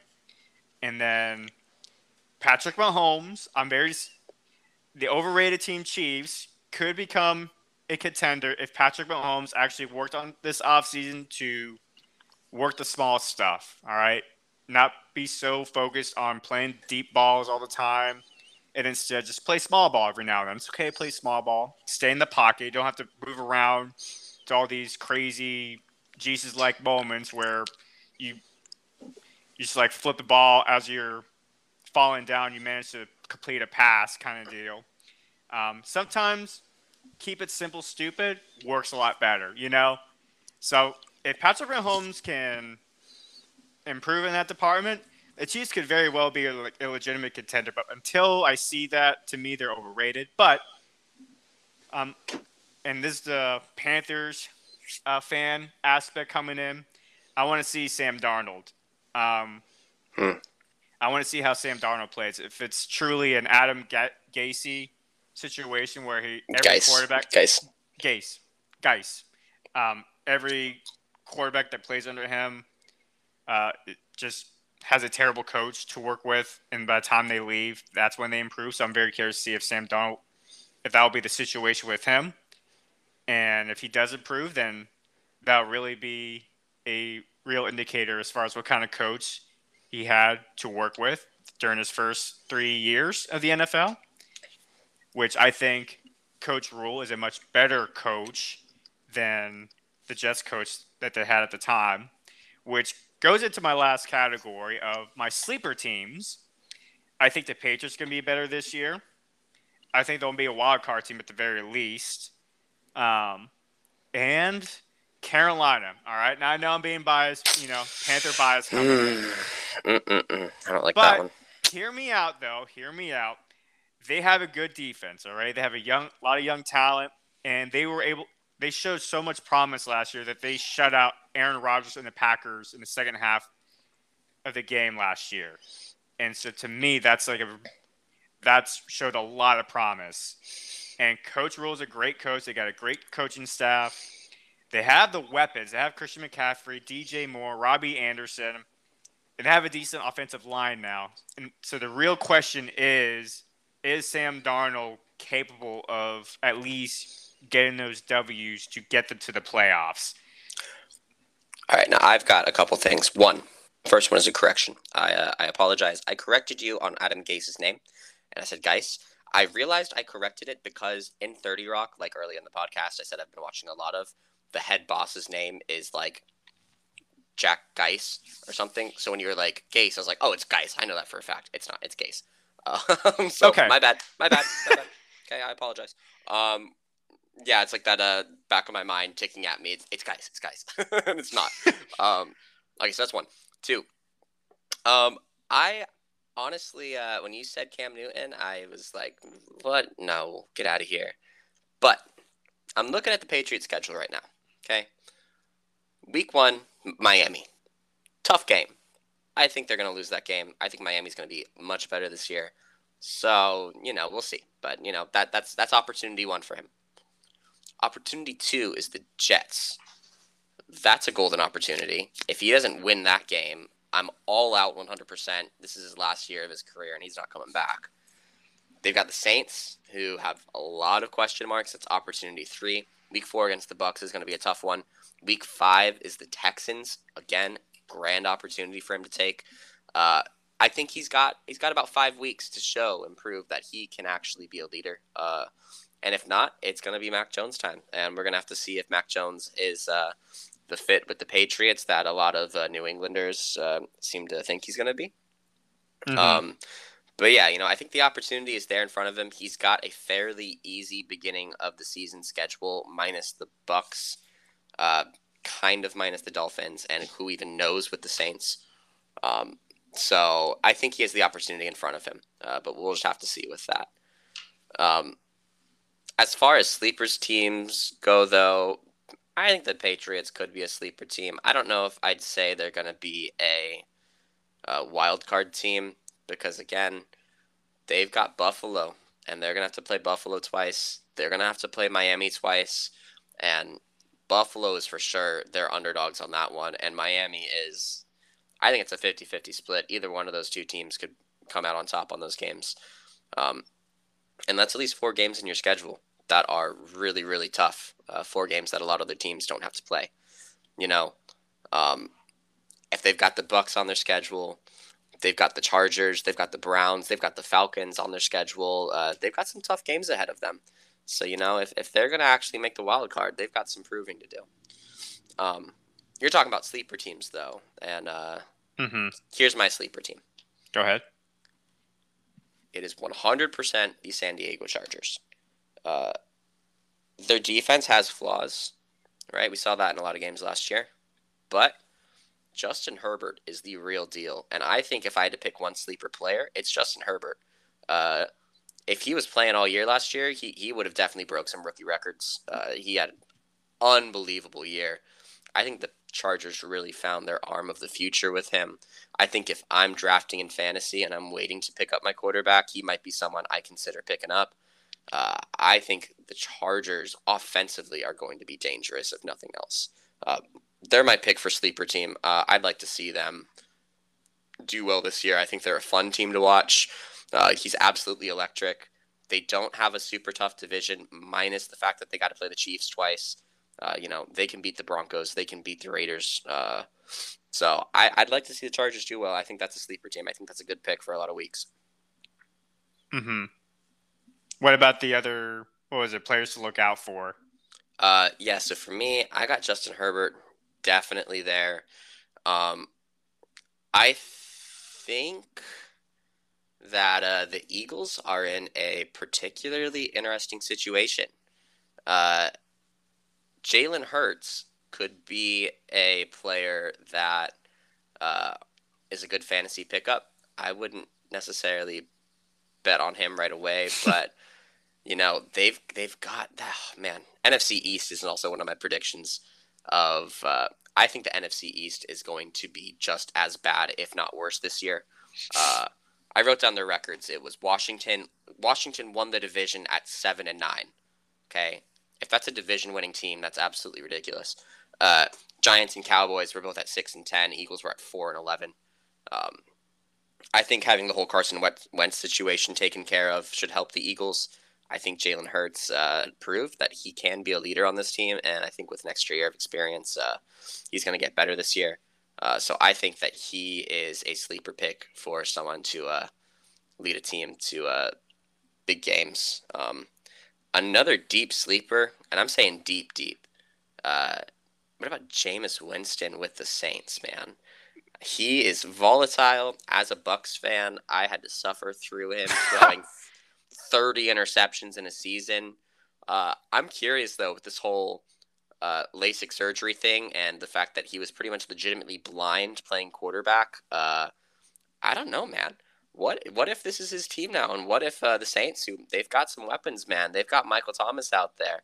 Uh, what if what if he comes back and he actually does something that no one's expecting him to, and the Saints are a good team again? Uh, losing Drew Brees is a huge question mark, right? I mean, that mm-hmm. team's going to look very different this year, but I, I think Jameis could be a legit player. I mean, also another thing that ha- Jameis has working for him is he actually had a year to take off and mm-hmm. study one of the all-time greats, Drew Brees, yeah. under the helm. And yep. I think just having that mentorship and seeing someone else do it who's done it at an elite level for so long, um, I think he probably he definitely picked up a lot during that one year, especially under Sean Payton's system, where every year, even if they have a mediocre year or subpar year, their offense at least a top ten offense easily every single year. Mm-hmm. Um, and Jameis Winston, I would also say, even though he threw those interceptions, like he also like put up big numbers as well. So yeah, and I mean the the reason the Bucks lost a lot of those games was not because of offense; it was because they couldn't keep the ball. They kept giving it up over and over again. You know, so if he mm-hmm. can, if, even if he halves his interception count from his last year with Tampa, uh, where he throws 15 interceptions instead of 30, then I, I think the Saints have got a dynamic offense, a great defense uh, with Cam Jordan on the line. Uh, I think they could be good. Uh, it, it's all really hinging on Jameis's performance, though. Mm-hmm. I would agree. Um, I am cheering for him, though. I think you could tell he definitely loves the game.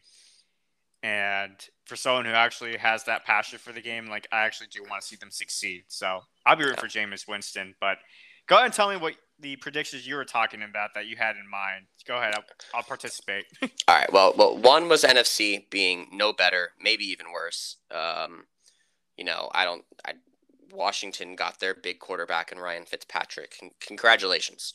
Uh, hats off to you. Um, Fitz hey, magic. Get it right. Fitz, Fitz magic. Oh, trust me, man. As a Bucks fan, he was Fitz magic. You know, he was great. Uh, I loved watching him. He's got a swagger to him. He's a funny guy. He's nice. I wish him all the best. But man, you how are you expecting to beat your record from the year prior, going seven and nine, uh, when you've got Ryan Fitzpatrick at the helm? Like you just you can't count on him to be a solid quarterback week in and week out. He's kind of volatile, just like Jameis was. So we'll see. Uh, Giants are still uh, sitting on Daniel Jones. I don't see them getting any better whatsoever.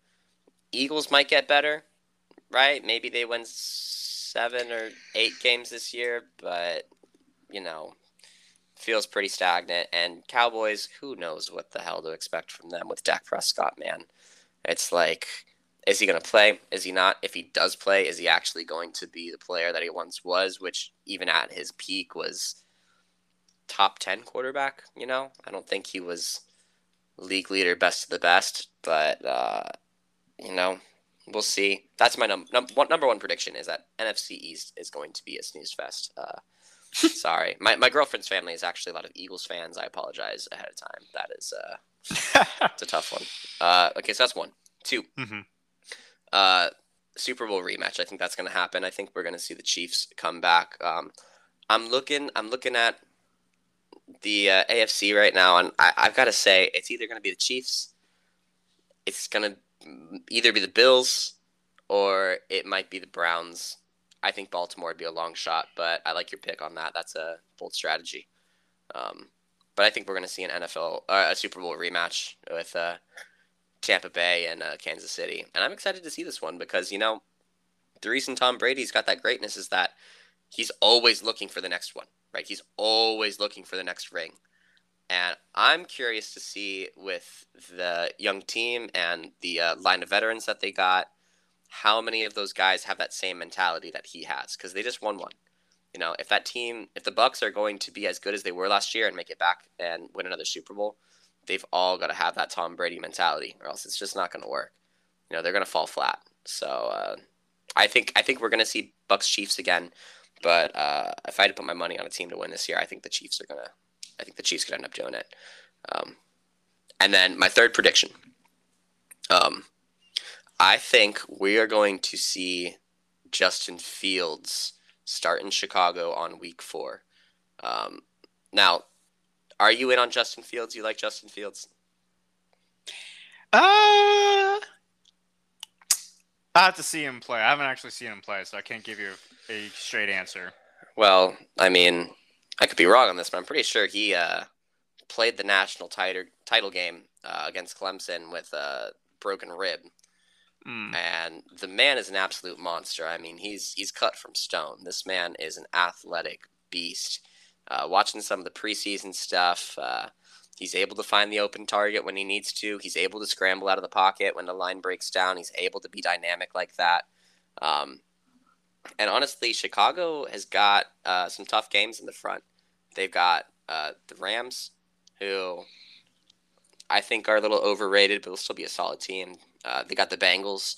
Uh, I think Joe Burrow's gonna uh, be an interesting matchup for them to have to deal with. They've got uh, Cleveland on week three, and honestly, if they don't lose that game, I'd be pretty surprised. And week four is the Lions, and I think if Andy Dalton shows three weeks in that he just isn't going to cut the mustard, then I think Chicago might pull in the air and they might put Justin Fields in week four. If I'm looking for sleeper picks, uh, once he actually gets the start and we know that he's going to be playing legitimate games, uh, I think Justin Fields is going to be a, a, great, great success story in Chicago, and especially for a franchise that's had storied history year after year of uh, picking the having, wrong guy, eh, picking the wrong guy in the quarterback position. Right? You know, uh, they were one quarterback away from winning the Super Bowl against uh, Indy. You know, if Rex Grossman was not behind the center there they they could have had anyone else, any other backup quarterback from any other team, and they, they probably would have been able to get it done. You know, so um, yeah, I, I, think Justin Fields is going to start, and I think he uh, might be a decent candidate for Rookie of the Year if he starts getting playing time. Very interesting. Um, I definitely agree with you on the NFC East. I think they're definitely the weakest division in the NFL. Um, with the Eagles and Giants and Cowboys. I mean, to an extent, I kind of feel like this is a make or break year for the Cowboys with uh, Coach McCarthy. As far as did he actually learn his lessons from Green Bay, or is he just overrated and it was just Aaron Rodgers who won them the Super Bowl that year? Um, so the Cowboys, very interesting. Well, that will happen there. Um, let's go to the AFC South real quick. We haven't talked about this. The Houston Texans with Deshaun Watson. Um, I'm very interested. There's question marks with that team as far as the quarterback position. I don't think they'll make the playoffs this year. No, absolutely not. They are. They're probably my pick for worst team in the NFL this year. Uh, I the Jets might give them a run for their money. The uh, any one of the NFC East teams might give them a run for their money, and the Lions might give them a run for their money. Other than that, I think they're a pretty solid lock if you're betting on worst record in the NFL. Yeah, that was going to be my next question. Like, who do you thought was going to have the worst record in the NFL? Like, who's going to have the team or number one pick for next year? Yeah, I think uh, I think it's going to be the Texans. Personally, um, I just you, you take their best player and you basically get rid of him on the field because no one is going to be watching Deshaun Watson play this year uh, until that entire controversy is lifted and until the NFL gives a judgment on his future. Um, you take their best player, you take him off the field, and what do they have? They've got J.J. Watt. Uh, they've got a receiver that no one can throw to because they don't have a quarterback. You know, I mean, they just they're a mess. They're an absolute mess. Uh, yeah, I could. They have a lot of dark clouds hanging over them, so that could all of that combined, plus you know Watson.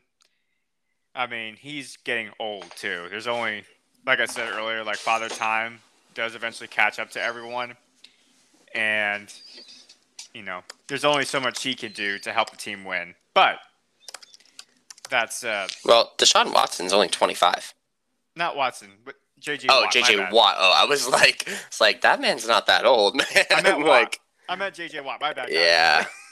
JJ Watt is he's 32, so yeah. I mean, he's not quite as fast as he used to be. He's still an absolute beast, but you know, In that, uh, but in that position though, like that's pretty old for that position. mm, yeah, Um, yeah. And so I could see that. I could see the Texas being the worst team in the NFL where they get that number one overall pick. Um, I will say maybe Atlanta, but at the same time, Atlanta did show improvement once they fired their coach last year. So maybe they are not. But I think there could be potential, like in the running for uh, a top overall pick, which kind of brings into my uh, Matt Ryan situation. I think this is a make or break year for him. Yeah, well, you know, and Matt Ryan's getting older too. Give me 10 seconds. I'll tell you just how old that is. Uh, how old is Matt Ryan? And ooh, He got drafted gosh. in 08 or 07. Uh, yeah, he's 36, you know. So, I mean, again, we are seeing quarterbacks play later uh, later in their careers. Um, you know, and he's he's got he's got hints and notes of Tom Brady in him where he's uh, fairly well protected and he's staying in the pocket. He's not a scrambler. He's not trying to improvise or do anything crazy. Um, but yeah, I, I think Atlanta's going to be interesting because they showed promise at the end of last year. And the only real big difference for them this year is that they got rid of Julio Jones, which will be a loss. But they picked up Kyle Pitts in the draft at four.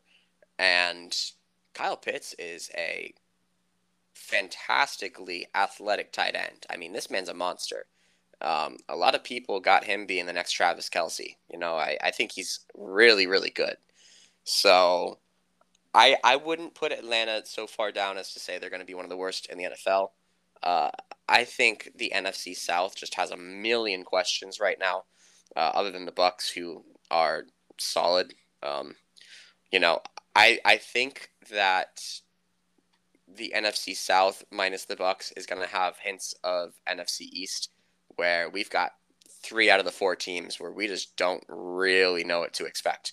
You know, are the Saints going to be solid at the quarterback position with Jameis Winston? Who knows? I definitely don't. Uh, are the Panthers going to be able to uh, uh, make the cut with uh, Sam Darnold? Mhm. I have no idea because I never saw a moment of Sam Darnold in New York where I thought, man, if only he had a different team. I never saw that, you know? Uh, I, I don't know what kind of player he's going to be in uh, Carolina. And uh, Atlanta didn't change a whole heck of a lot other than the fact that they lost their best receiver and they replaced him with a rookie. So, you know, a lot of questions in the NFC. I don't think that Atlanta's going to be that bad, but I think that division is going to be a real scramble. I think there's going to be a lot of one-one splits where, you know, the Bucks might beat Atlanta twice in the year, but Atlanta, New Orleans, Carolina, when they when they play each other, I think not one team is going to dominate any of the other ones. I think it's going to be a lot of one-one splits. Win at home, uh, lose away. I think that's going to happen a lot. I was gonna say, you know, as a Bucks fan, Panthers, we give you guys a hard time every year. you do. I'm not too worried about y'all right now, but you do give us a hard time for some reason. So we'll see. I mean, for the Panthers, it's stuff out because it gives us a hard time. But what you call it? Yeah. So I have the Falcons, Houston, and I would the Jets also probably another year where they are terrible. Absolutely terrible, awful, uh, atrocious. Uh, what about Zach Wilson? Um, I, I did not watch any BYU football last year. Uh, they took this kid at what? He was the second overall pick or third overall pick. Mm-hmm. Uh, and I, uh, it feels he like seemed a, overrated, oh, overdrafted. Oh, yeah. Um, like they did, they were they were pissed off. They didn't get their they didn't tank uh, good enough. If was an irony to that statement, but they didn't tank far enough to where they got Trevor Lawrence, which uh, who did he get drafted by again? Uh, Jaguars. Who? I yeah, think, we didn't talk about him. Yeah, what do you think yeah. he's going to do this year? I th- I think he's going to have a very Joe Burrow esque year. Uh, hopefully he stays healthy, unlike Joe Burrow. Uh, hopefully that line can actually give him enough protection to where he's not getting uh, clobbered Russell West, uh, Russell uh, Wilson style. Um, so we'll have to see. Um, I think the Jaguars are going to be a pretty pedestrian team. Um, but better than last year. Better than last year, yeah, but they're probably a 5 and 12, 6 and 11 team. Um, oh, yeah, that's right. I have to remind myself it's 17 games this year. 17 games, yep. Yep, they added an extra game, so. Yeah, and um, they took away one preseason game, right? Yeah, three weeks of preseason, and we're on week two right now. Games are going on right now, actually. Um, so uh, yeah, it'll be a little bit different. But yeah, I think the Jaguars. Honestly, if I'm going to be real with you, I, I don't even think Jacksonville is forced to start Lawrence right now. Um, if you look at the numbers for Gardner Minshew, he he did not have a bad year. He and he is a solid quarterback. He is a quarterback that could start on a couple other teams right now. Uh, so I think just to write him off and to say that Trevor Lawrence is going to start the whole year might be a uh, oversight on the talent of Gardner. Uh, but yeah, I, I don't think we're going to see too much of an improvement from that team. Yeah, I mean, Urban Meyer is a good coach, but I don't think he's ever coached at the NFL level, so that'll be interesting to watch.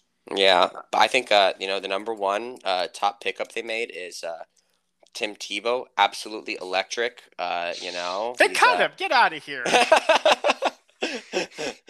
Even Urban Meyer had to cut his old boy. He's like, nah, man. Like, I like yeah. you as a person. Like, a lot of people, I, myself included, I like him as a person, but as a football player, I mean, if he would have transitioned to the tight end position earlier in his career, probably would have made it. But yeah, too little, too late, kind of deal for him. But yeah, I, I love Tim Tebow. As a, he's a, just a fantastic guy. But um, yeah, you know, I it's uh, it's a shame he couldn't make it. Uh, I think. All right, uh, you cheer for a guy like him for sure.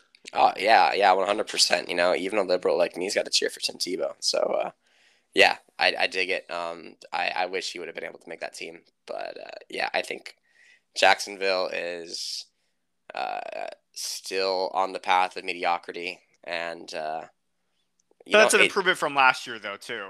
Yeah, exactly. It's an improvement, but you know, they're improving on a position that I think they already had a decent solution for. Not saying that Gardner's the perfect quarterback, but uh, I think they already had a decent quarterback, so they're kind of just replacing it with someone who's younger and more unproven. Uh, definitely more talented, but it's just it's tough for me to look at them and say, "Yep, that was the issue. Now it's solved. Everything's good." It's just I don't see that. Yeah, definitely question marks in that department. Um, that other thing about that, I think the AFC South will be the AFC equivalent of the what you call it the NFC East in the sense like yeah. they're not there's really not one team that really sticks out goes like man that's this seems gonna be dominant or giving yeah. a lot of teams a hard time you know I think um I think Tennessee is gonna be good I think that's the only team in that division that really sticks out to me as yeah, this is the team that's gonna that's gonna sweep the table on this division. Mm-hmm. Uh, Tennessee's the one team that I think will do it. Um, but man, who did Indianapolis pick up as their quarterback? Um, a good shoot. question. I know Philip Rivers retired. Oh, there it had Carson Wentz. Remember? Oh, that's right. That's right. That's that's where he went. Yeah. And Okay, then he got mind. hurt. And then he got hurt. Yeah, yeah, yeah. Even better. Yeah. So uh, it was like, oh, maybe this is the year that uh, Carson Wentz comes back and shows that he is a good quarterback with the Colts, and then he gets hurt, and so now it's like, okay, yeah, the Colts are. I think they have good players and they've got a good uh, system and everything, and they're not a bad team. But yeah, losing Carson Wentz, it sounds kind of ridiculous to say that that's a this huge uh, negative on them, but it's like they. I'm looking at their quarterbacks; they don't they don't have a backup really for him, you know. So yeah, um, And I Tough. would uh, go back to your predictions and everything like that with the Cleveland Browns. I think it really depends on how well the chemistry works with Baker Mayfield and Odell Beckham. And I think this is like a true test to see if if it was just the team got in a groove because Odell Beckham just wanted the ball too much, or maybe who knows, maybe Odell Beckham Jr. matured and the coach is that good to where he's like instilling this team first mentality. You know, do whatever it takes to win. mm, In which case, I could see them make it back to the AFC Championship again. But until we see that, I don't think they'll get that far. Well, we'll see. Um, what we call it? The Buffalo Bills is definitely a team I could see make it to the AFC. Uh, AFC representation in the Super Bowl. It, Yeah. it could very easily well be the Bucks and Bills as much as it could be the Chiefs and Tampa, etc. yeah. Uh, I think uh, on the NFC side, it's gonna be Bucks or Packers. Uh, Mhm. assuming Aaron Rodgers comes back and actually has a uh, he has the mentality to be a winner and everything after the ridiculous offseason he just had. We'll see. Um, I think he probably has a little bit of edge and a point to prove that he deserves to get paid and he deserves uh, everything that he does. You know, being the player that he is. Uh, so he might have an edge even. Uh, but yeah, I think it's going to be Bucks Packers on that side, and then I think it's going to be uh, Bills Chiefs, maybe Browns Chiefs. Yeah, it'd be very interesting because I don't, th- at least on the NFC side, besides the Packers, that's the only other team they could think of as like a true contender. Um, Yeah. Now, I have one team that I think is going to have another make or break year that we have not touched at all. Uh, Okay. And that's the Seattle Seahawks. Um, I was just thinking that actually. yeah, I mean, dude, we look at them and they've got Russell Wilson who does not want to be there anymore. No, he wants a better line. He wants protection. He hates getting sacked. He's the most sacked player uh, over the last several years of the NFL. and it's crazy to think that a guy that's as elusive as a runner as he is and as fast as he is is the number one sack target. You know, so um, I think uh, the Seahawks are at a make or break point. Uh, Pete Carroll might be at a make or break point. I don't think he's on the hot seat. I think he's beloved in that city. But if they don't figure out the Russell Wilson situation, uh, we might be seeing Pete Carroll uh, take his uh, business elsewhere as well. I could see that as well. Um, Russell Wilson, yeah, I feel bad for his situation. I think he doesn't deserve to be in this situation, but it is what it is, kind of deal. But I could definitely see Seattle Seahawks being a make or break team. They did go twelve and four last year, um, but I think they lost in the first round, if I'm not mistaken, or they lost the second round. Which one was it? Do you remember? I can't remember off the top of my head. No. But I know they definitely weren't. I think they actually lost to the Bucks. That's what it was. I think they lost to the Bucks in a divisional round. Um, but another. Speaking of the NFC West, West, Weast. I thought you said Weast. West, drinking bell, guys, in case you missed that reference. But anyways, um, the NFC West. One team who closes out on this team is the San Francisco 49ers. Um, Mhm. I honestly would not be surprised if they made it back to the playoffs this year. I think. Nope. I, I'm right there with you. I they def they had a lot of injuries going against them last year, and so they underperformed. And I don't think Jimmy Garoppolo is as bad of a quarterback as people make him out to be. That's what I was gonna say. I was gonna say, man, of all, of all the sleeper players that we talked about, I think Jimmy G is the one guy that we did not touch on because uh, man, he he's a solid quarterback. He's got a good team behind him. He's got great players, uh, and that team is solid together. Uh, you know, like they they play really well together. So I think Jimmy G got slept on last year because of his injury. He got forgotten about by a lot of uh, casual fans. But mm-hmm. yeah, I think I think uh, Garoppolo and the 49ers are going to have a good year. But again, you know, it, it's kind of like um, it's kind of like when we look at a uh, AFC North situation with uh, Pittsburgh, Baltimore, uh, Cleveland. Cleveland. Yeah, we've we've got the Rams, we've got the Seahawks, we got the 49ers, and even the Cardinals are not too bad. Uh, story just broke not that long ago that I think Fitzgerald, uh, Larry Fitzgerald, might be uh, retiring sooner rather than later. Um, but even without Larry, I, I think the Cardinals are a good team that are going to give everyone problems. Uh, I mean, they did finish eight and eight last year, so exactly, they have a chance, right? They have a chance, yeah. So I think the only reason I would stay away from picking the 49ers to win that division or uh, to make the playoffs, which I think they're going to make the playoffs, but the only reason I would stay away is that uh, they've got a real tough division. But I mean, yeah, you're looking at the NFC right now, and it's like if you've got two wild card slots they might both come from the NFC West, unless you think that the Bears could take one of the wild card spots, or you think an NFC South team could take a wild card spot. Uh, it might be two NFC West teams that get the uh, wild card spots. Uh, if I had to take a stab at it right now, I'd say Niners are probably going to win their division, uh, and if they don't, the two wild card spots are going to be going to uh, Seattle and LA. That I think that's what's probably going to happen. I could see that. Um, I would probably say for the NFC West, I think the sure team. I'll actually go with the Seahawks and win the NFC West, um, just because they have that continuity already. Even though they have that turmoil going on within the organization with Russell Wilson, I think Russell Wilson is going to have extra juice to prove to his uh, doubters that he is one of the top quarterbacks in the NFL. Because um, I think at one point last year, people were talking about him being an MVP candidate, and then they started struggling. With, and it's really their offensive line; like they just do him no justice for the poor man. uh, no, man, it's tough. And so he's always running around. So definitely on the lookout for that if you're an NFL or just a sports fan in general, and just enjoy this kind of conversation. So with that said, ladies and gentlemen that'll do our conversation. If you stay tuned, I'll go ahead and close up the show up. But until then, stay tuned. Thank you, Matt, for joining. Wow, we talked for a while. That was good. Thanks, Ken. Take care.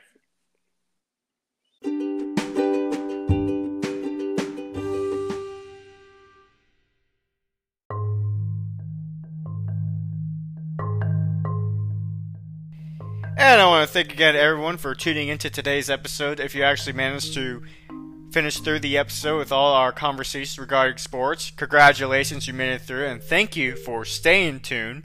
With that said, please leave a review to my platform you listen to this podcast from, whether it's from Apple Podcasts, Spotify. Hopefully, it's a five star, but if it's anything below a five, by all means, let me know so I can better serve you. Also, a reminder to everyone you can read future newsletters by typing in the URL at kenjin296.substack.com. I repeat, kenjin296.substack.com. Spell the word engine, put the letter K in front of the word engine. Then you get Kenjin, one word, 296.substack.com. Also, follow me on Instagram by typing in Kenjin underscore express. I repeat, Kenjin underscore express. And then last but not least, follow me on Facebook but just by typing in taboo topic. Look for the logo that says Odyssey equals understanding. Thank you again, everyone, for tuning into today's episode. And also, I want to let everyone know that next week I'll be taking the week off. I've got travels to do. If you heard in the this, today's episode, I am in the process of moving, so there won't be another episode until not this upcoming Wednesday, but the Wednesday after that. And I'll be in Florida. With that said, everyone, until then, I'll see you next time.